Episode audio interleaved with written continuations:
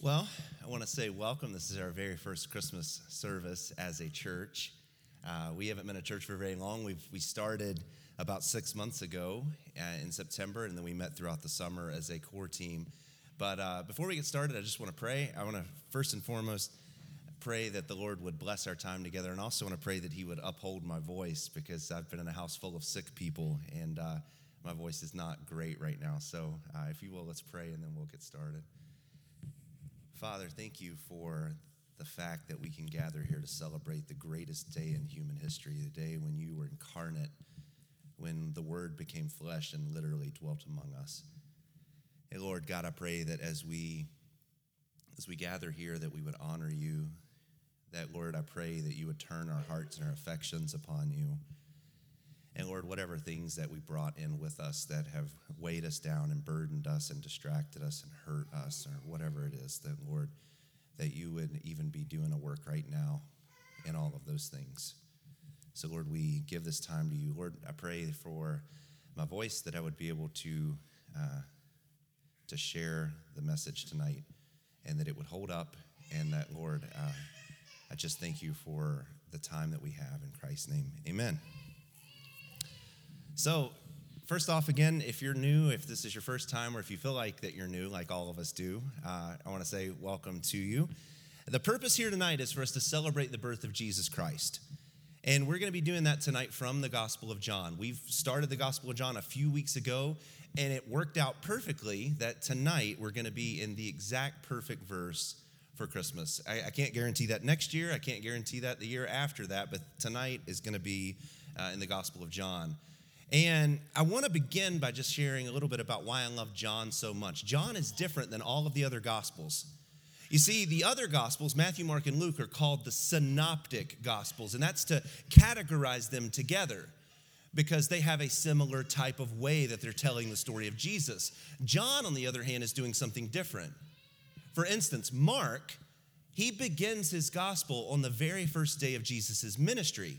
He doesn't talk about the birth of Christ. He doesn't talk about the baptism of Christ. He doesn't talk about anything that happened in his childhood. Mark is trying to communicate who Jesus is through his ministry. Mark's purpose is to show us that Jesus is the servant from Isaiah who has come to serve us in our sin by dying on the cross so that we can be made whole. Matthew begins earlier than that. Not only does Matthew have the birth narrative of Christ, but he starts back in a genealogy that begins in Abraham.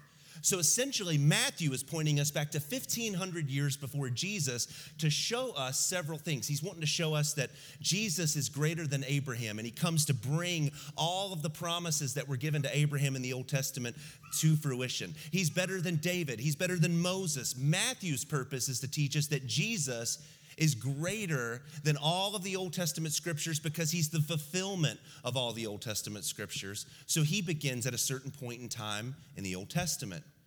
Luke, on the other hand, takes us as far back as we can go in human history. He takes us back to Adam. Because Luke's purpose is to show us that Jesus is not only the Savior of the Jews, He's the Savior of the world. He's come for both Jews and Gentiles. So, all three of the synoptic gospels are trying to show us something through a point in time. That's how they begin. John doesn't begin that way. John begins before time, John begins before human history. John begins by saying, In the beginning was the Word. Before there was space, before there was light, before there was galaxies exploding into being, in the beginning was Christ. And we find the reason that John does that is because he wants us to believe that this Jesus is the Messiah, the Son of God. All the other Gospels are trying to teach us that Jesus is the Messiah and that he is God, but all of the other Gospels talk about his divinity in somewhat muted terms. They talk about his divinity, but John puts it on the front page, on the very first. That's the spectacle of what John is trying to accomplish is that this Jesus who was born in human flesh is God. He is worthy of believing in. His beginnings are from eternity. That's what John is trying to get it at. And because of that, he's the only hope for humanity. Now, if we think about who John is writing to, John is writing, some scholars believe in the 90s, I think it was a little earlier than that, but he's writing to people just like us. He's writing to broken people who live in a broken world. He's writing to real men and women who have real problems. He has, he's writing to men and women who are stuck in their sins and their addictions, who are crippled in their brokenness. He's talking to people who have unmet expectations for God. He's talking to people who've been waiting hundreds and hundreds of years to hear from God. If you remember in the Old Testament, Malachi was the final book. That is the last word from God for 400 years. 400 years of silence. And then we have Christ. He's writing to people who thought God had abandoned them. He's writing to people who thought God was not going to come through for them. He's also writing to Greeks, to people who had scoured the earth looking for purpose and meaning in a pantheon of gods. He's writing to people who had lived life long enough to know that really all those things don't matter. None of those things bring you hope. He's writing to people who've lived long enough to see that hope will not come if it doesn't come from God, and I haven't seen God looking for me lately. That's the kind of people John's writing to. But John, I love it, he doesn't begin with their pain, he begins with a person. John is trying to elevate their gaze above their circumstances. He's trying to elevate their perspective above the darkness, above the pain, above the misery, above everything that they're facing. Because he wants us to have our view focused on a person, and that person is Jesus Christ. John does not depict a God who has forgotten us. John does not depict a God who refuses to save his sinful creatures. John doesn't depict a God who's too busy, who's up in heaven, who's aloof from his creation. John depicts the one and only God who came in human flesh, personally visiting the people who had rejected him in order to save them. So if you will, turn with me as we're going to look at John 1:14 tonight. And we're going to look at the hope that we can have in what God has done through Jesus Christ 2,000 years ago. John 1:14, we're only going to be in the first half of the verse. If you come back on Saturday, you'll realize why that happens so much because I can't preach an entire verse usually. I have to just take it a little bit at a time. John 1:14a. And the word became flesh and dwelt among us. Three little statements there the Word became flesh and he dwelt among us. And those three statements are going to deal with three of the biggest questions that we have in human life. Questions like where is our hope going to come from when tragedy strikes? How is that hope going to come? And why is this message something that we should put our faith and hope and believe in? So, question one Let's just take this little bit by little bit. Where does our hope come from? John says it comes from the Word. The Word made flesh that dwelt among us. This word is not a grammatical construct. This word is not spelling that is organized together to communicate a meaning. This word is a person. John uses the word four times in his gospel. Three of them are in verse one. Verse one tells us, In the beginning was the word and the Word was with God, and the Word was God. So essentially, John is beginning his gospel by telling us that an eternal, relational, divine person has always existed. That's how he begins his gospel. In verse 17, we find out who this person is. Verse 17, it says, For the law was given through Moses, but grace and truth were realized through Jesus Christ. So already John is pitting Old Testament history with New Testament reality. The law came from Moses, which tells us that God cares about our behavior. Moses or John is not overthrowing the law here. He begins with it. All of the words that were given to the people of Israel were for them so that they could obey God. All of the commands, all of the statutes, all of the words were there so that they could be in relationship with God. We don't overthrow the Old Testament as Christians. We see that it's fulfilled by Jesus Christ. John doesn't overthrow the Old Testament either. Because to be in relationship with a perfect God who has made us in his image means that we also must be morally perfect. That's what it means to be made in his image and his likeness, is that we would be like him. Now, think about it this way.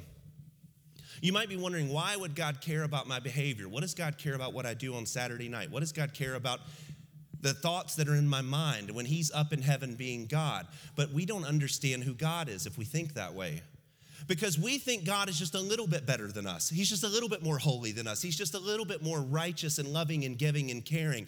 But that's not who God is. God is incomprehensibly holy.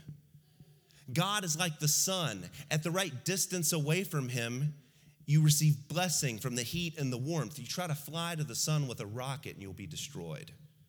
The sun is so good and so pure and so lovely that it would consume you if you get too close. That is what God's holiness looks like. God is so holy and so pure that it is dangerous to us who are sinful, dangerous to us who are stained by sin. And without God doing something on our behalf, none of us would be able to have a relationship with God. I think that's why John brings up the law here to show that there is a standard and that we have not met it. You see, the Bible describes in vivid detail this problem within the human race we call sin. Every standard that God has ever given us, we have fallen short of. Worship the one true God, fail. Keep the Sabbath holy, fail. Honor thy father and thy mother, fail. Tell the truth, fail. And I'm sure that we are starting to see the implications of this because if we've not met any of the standards, and if it takes perfect obedience to be in relationship with a perfect God, then who can be in relationship with God? Certainly not me. You've probably heard the phrase that the punishment must fit the crime. I heard this recently in a, in a television show. The lawyer was complaining to the defense attorney um, the punishment has to fit the crime. You're over punishing my client. And I was thinking about that. If you've punished or if you've committed a crime against an infinite person, then if the punishment fit the crime, wouldn't your punishment be infinite? If you have sinned against an infinite person, the consequence would be infinite. So God would be just if all of us who have sinned against him had an infinite punishment fall upon us. God would be just if every single person in this room who have sinned against him went to hell. God would be just. We have all sinned unwittingly in our apathy. We've sinned willingly in the things that we have done. We've all at times thought that we were good, better than most. But when you compare us to this standard, we do not measure up. Now, this is not where John ends the story. But I, I, take us here and I show us this because we have to have this as our framework to understand why this is good news. It's not good news if you're just good enough to make it on your own. We're not. It's good news because God provided a rescuer. Let's continue. For the law was given through Moses, but grace and truth were realized through Jesus Christ. John is not denying that we're guilty, and he's not abolishing the law to let us off the hook. He's saying that something better than the law has come. He's saying that something that is better than Moses has come. All the words that Moses gave to his people so that they would obey, a better word has come. The word has come. The word of God has come. All of those words should have hung like a noose around our necks, but yet the word has come and he has dwelt with us in flesh. And because of that, we can have hope. We can find forgiveness for all of our sins. We can find love and peace and mercy and grace, and we can find meaning and fulfillment in our life because the word has come. Which brings us to our second question How does this hope come? Because it's not enough to say that the word came. John doesn't end there. He says that the word became flesh. Without the word becoming flesh, our flesh would have still stood condemning us. And this is what we celebrate at Christmas. We do not celebrate a God who stood far away, we celebrate a God who came near. We don't celebrate a God who only loves the rich and the powerful and only came to the palaces. We celebrate a God who came to an unwed teenage mother in a stable in Bethlehem. We celebrate a God who goes to the lowly and who loves us and cares for us in our brokenness. We celebrate a God who took on human flesh. We celebrate an eternal being who became finite, the invisible that became visible, the transcendent that became immanent. These verses give us the right to celebrate because redemption has come. And it was outside of us because you and I cannot save ourselves if we glory and if we hope in the things of this world, we have no hope. Everything that we own will be the future stuff of junkyards, garage sales, and we will be at some point in an urn or a graveyard. Everything that we see around us will decay. Political parties will not bring you hope. We've got elections coming up in the next year. They will not do what they say they're going to do, they will not bring you ultimate hope. Our beauty will eventually fade, our health will eventually be gone. Everything that we come up with in this generation will be laughed at at the next. If you don't believe me, look at bell bottoms. It's true, skinny jeans will be next. John is casting his spotlight on something that has come to this world that can never perish. Something that has come to this world that can never fail. Something, if you can grab hold of it, will never be taken away from you. The Word become flesh. It's none other than Jesus Christ, born of a virgin, born in Bethlehem, born 2,000 years ago in a stable, born to set his people free, born to heal the broken, born to raise the spiritually dead, born to give sight to the blind eyes, born to bring hope and heal the hurting, and born to bring light to a dark world. That leads us to our final question for tonight. So we talked about where does the hope come from? It comes from the word. We talked about how does that hope come? The word became flesh final question is why is that hope for me? Why does that message actually matter in my life? John's answer is that he dwelt among us. You see, I'll talk about this more on Saturday, but the overarching theme of the entire Bible is God dwelling with human beings. In Genesis, God made humans to dwell with them in Revelation, when everything is made new again, God dwells with human beings. And in the midst of our brokenness, Christ came to the world to dwell with us. The whole Bible, beginning, end, and middle, is all about a God who graciously wants to dwell with us. God doesn't need us, but God wants to dwell with us because it's the very best thing for us. And like we said, the fundamental problem of human nature is sin, which causes God to be separate from us. In sin, Adam and Eve lost relationship with God. In our sin, we lost relationship with God. So, what does God do? He comes down and he dwells with us. What does God do? He comes down and shares his presence. And more than that, the reason why this is good news for us is that he did not just come as a baby, he was born in order to die. This Jesus did not just come to visit his people and say, What's up, and then peace out after 33 years. This Jesus came born to die. This Jesus came in order to trade places with us. He came because, as John says, Moses and his law was leaning over us, and that shadow was so heavy for us that we could never bear it. So, what does Jesus do? He lives a perfect life. He lives a morally perfect life, and he satisfied the demands of the law. Jesus did what we could never do.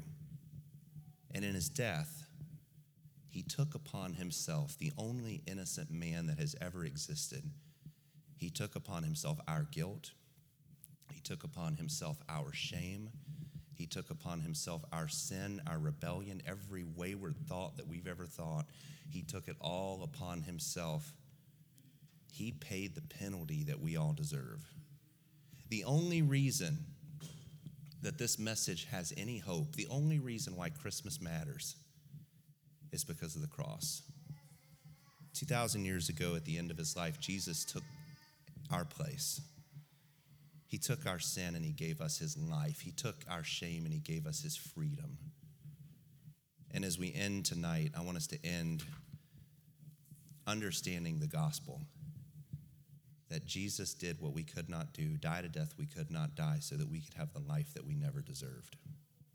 That is what the meaning and the hope of Christmas is God dwelling among us, and then through the Holy Spirit never leaving us. So let's pray. Jesus, thank you for the hope of Christmas. Thank you for the meaning of it.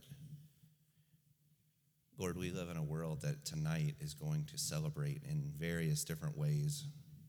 Celebrate around trees and around gifts and celebrate with credit card debt that will have to be paid off and celebrate with various other ways. And yet, Lord, 2,000 years ago in a stable, hidden away from the world, the most significant thing that has ever happened occurred. 2,000 years ago in a womb, you brought the author of life. And Lord, 30 years later in a tomb, you shared that life with us. Lord, for all in this room who are in Christ, I pray that you would allow us to worship and praise. And Lord, I pray that you would allow our spirit within us to just be overflowing with gratitude for what you've done. You didn't have to leave heaven. You didn't have to come down and rescue us. You didn't have to do any of that. You certainly didn't have to die. But you say in your word that for the joy set before you, you endured the cross so that we might be even given the right to be called the children of God. Lord, for anyone here who does not know Christ or is not sure if they're a Christian, Lord, would you graciously and tenderly speak the message of the gospel upon their hearts? Would you let them know that there's no hope in themselves? There's no hope in their stuff. There's no hope in their relationships. There's no hope in, in all of the decaying things that this world has to offer. And Lord, would you give them the unshakable hope that can only be found in Jesus Christ? Lord, if they're if they have questions, would you give them the courage to ask? Lord, would you allow them to see your beauty and your glory tonight? And Lord, would you allow all of us to leave here worshiping you? In Christ's name, amen.